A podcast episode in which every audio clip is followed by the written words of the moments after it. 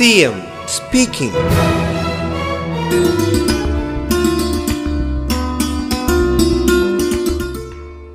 വിപുലമായ നൈപുണ്യ വികസന കേന്ദ്രങ്ങൾ. അത് വലിയ തോതിൽ കേരളത്തിൽ ആരംഭിക്കാൻ സർക്കാർ തന്നെ നടപടികൾ സ്വീകരിക്കുന്നുണ്ട്. ഇന്നുള്ളതിനെ കൂടുതൽ മെച്ചപ്പെടുത്തും. അതോടൊപ്പം പുതിയ സംരംഭങ്ങൾ ആവശ്യമായ രീതിയിൽ പടുത്തുയർത്താനുമാണ് ഉദ്ദേശിക്കുന്നത്. ഇവിടെ തൊഴിലവസരം ലഭ്യമാവുക എന്നുള്ളത് മാത്രമല്ല വിദേശത്ത് തൊഴിലെടുക്കാൻ പോകുന്ന ധാരാളം പേർ നമുക്കുണ്ട്. നേരത്തെ ഒരു ഭാഗ്യപരീക്ഷണം പോലെ വിദേശത്ത് പോകുന്നതായിരുന്നു.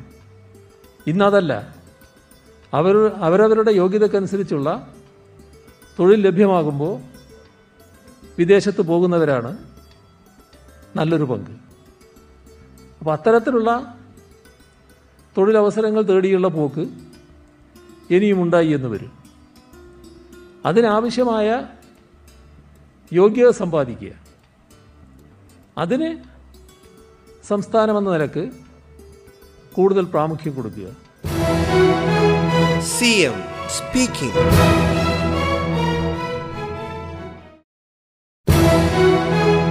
speaking. M speaking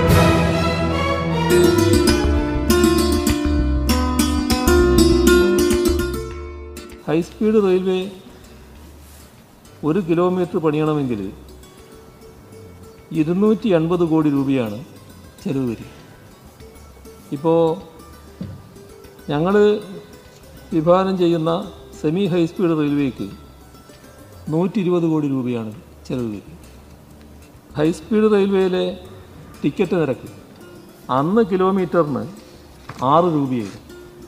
ഇപ്പോൾ സെമി ഹൈസ്പീഡ് റെയിൽവേയിൽ ടിക്കറ്റ് നിരക്ക് രണ്ട് രൂപയാണ്. കേരളം പോലുള്ള സംസ്ഥാനത്ത് ജനസാന്ദ്രത കൂടുതലാണല്ലോ. ഹൈസ്പീഡ് റെയിൽ പുറപ്പെട്ടിട്ട് നിർത്താനുള്ളൊരു സ്ഥലം കാണുമല്ലോ. അത് ആ സ്പീഡിലാണല്ലോ വരിക. നമുക്ക് കൂടുതൽ സ്റ്റോപ്പ് വേണമല്ലോ. കേരളത്തിൽ ഒരു സ്റ്റോപ്പ് കൊണ്ട് നമ്മൾ തൃപ്തരാകുമോ ഒന്നല്ല രണ്ട് തുടങ്ങുന്നതും അവസാനിക്കുന്നതും അതിന് പുറമേ ഒന്നോ രണ്ടോ സ്റ്റോപ്പ് കൊണ്ട് നമുക്ക് തൃപ്തരാകാൻ പറ്റും. ഹൈ സ്പീഡാകുമ്പോൾ അതിനെ സാധ്യതയുണ്ടാവും.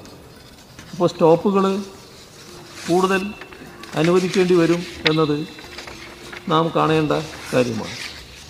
അതുകൊണ്ടാണ് ഹൈസ്പീഡ് റെയിൽ പദ്ധതി കേരളത്തിൽ പ്രായോഗികമല്ല എന്ന് കണ്ടത്. കേരളം പോലുള്ളൊരു സംസ്ഥാനത്ത് ഓരോ അൻപത് കിലോമീറ്ററിലും സ്റ്റോപ്പുകൾ ഉള്ളതിനാൽ ഈ പറഞ്ഞ അർദ്ധ അതിവേഗ റെയിൽ പദ്ധതിയാണ് പ്രായോഗികമായിട്ടുള്ളത്.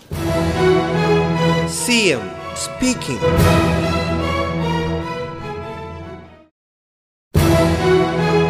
C M speaking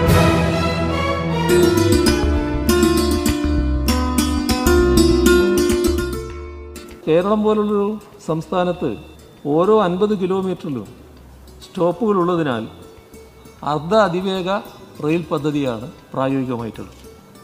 ഇതിന് നമ്മൾ പതിനൊന്ന് സ്റ്റോപ്പുകളാണ് വിഭാവനം ചെയ്തിട്ടുള്ളത്. സ്റ്റേഷനുകൾ തമ്മിലുള്ള കുറഞ്ഞ അകലം കാരണം ഹൈസ്പീഡ് ട്രെയിനിന് മുന്നൂറ് അഞ്ഞൂറ് കിലോമീറ്റർ വേഗത കൈവരിച്ചുകൊണ്ട് ഓടാൻ കഴിയുന്ന ദൂരം വളരെ പരിമിതമായിരിക്കും. ഇക്കാരണത്താൽ ഇരു ട്രെയിനുകളും തമ്മിൽ വലിയ വ്യത്യാസം ഉണ്ടാകില്ല. ഉദാഹരണം എറണാകുളം തിരുവനന്തപുരം വരെ ഹൈ ഹൈസ്പീഡിൽ അറുപത്തിരണ്ട് മിനിറ്റ് വേണ്ടി വരും ഈ സ്റ്റോപ്പുകളോടുകൂടി ആണെങ്കിൽ.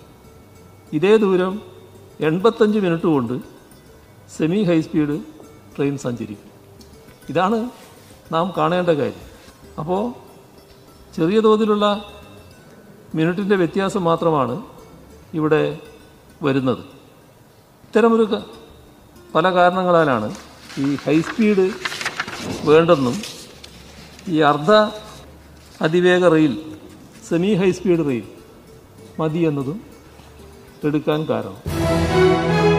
C M speaking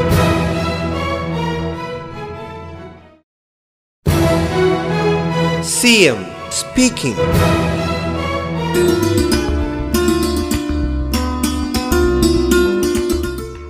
ഭൂമിക്ക് വേണ്ടി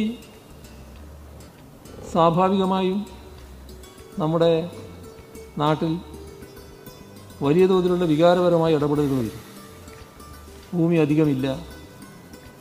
ഉള്ള ഭൂമി നഷ്ടപ്പെടുന്നതിനോട് ആർക്കായാലും പെട്ടെന്ന് യോജിപ്പുണ്ടാവില്ല. അതൊക്കെ വസ്തുതയാണ്.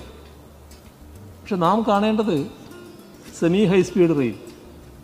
ഇത്തരമൊരു പദ്ധതി ആവശ്യമില്ലേ എന്നുള്ളതാണ്. അപ്പോൾ പദ്ധതി ആവശ്യമാണെങ്കിൽ നമുക്ക് ചെയ്യാൻ പറ്റുന്നത് എന്താ അവർക്കുണ്ടാകുന്ന പ്രയാസം ലഘൂകരിക്കുക എന്നുള്ളത്. ഓ നിങ്ങൾ പ്രയാസപ്പെട്ടോളൂ ഞങ്ങൾ ഭൂമിയും എടുക്കുകയാണ് എന്ന മനോഭാവം സ്വീകരിക്കാനേ പറ്റില്ല. അപ്പോൾ അവരുടെ പ്രയാസം പൂർണമായി ഉൾക്കൊണ്ടുകൊണ്ട് തന്നെ ആ പ്രയാസം ലഘൂകരിച്ച് ഭൂമി ഏറ്റെടുക്കാനുള്ള നടപടികളാണ് സ്വീകരിക്കുന്നത്.